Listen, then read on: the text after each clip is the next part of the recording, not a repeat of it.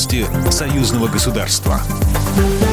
Здравствуйте, в студии Екатерина Шевцова. Госкорпорация «Росатом» ощутила последствия пандемии, но безопасность остается по-прежнему на высоком уровне.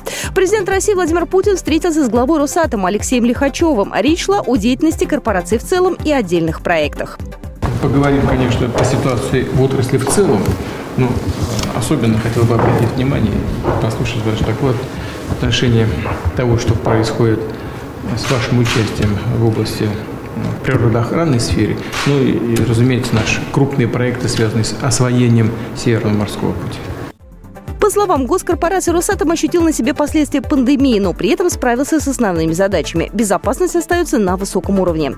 Строительная компания Росатома развивается впечатляющими темпами. Представители госкорпорации работают сегодня на 25 площадках в 10 странах. И особенно Алексей Лихачев, глава госкорпорации, отметил белорусский проект. Установлены, в общем-то, максимальные рекордные показатели практически по всем ключевым направлениям деятельности. Особенно важно подчеркнуть, что это выручка.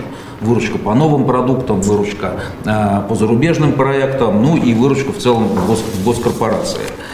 Э, триллион двести э, миллиардов рублей мы пересекли в прошлом году.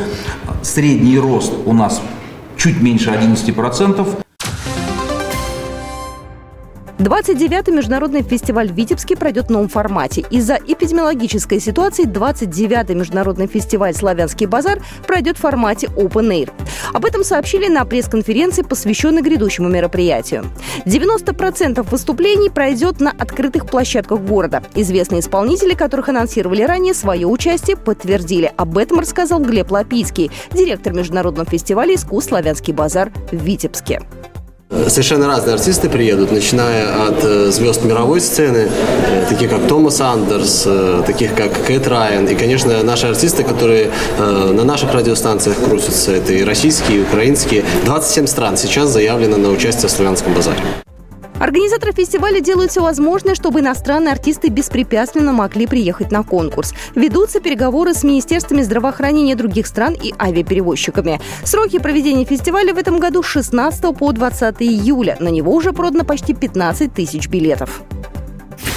Программа произведена по заказу телерадиовещательной организации Союзного государства. По вопросу размещения рекламы на телеканале «Белрос» звоните по телефону в России 495 637 6522. В Беларуси плюс 375 44 759 37 76. Новости Союзного государства.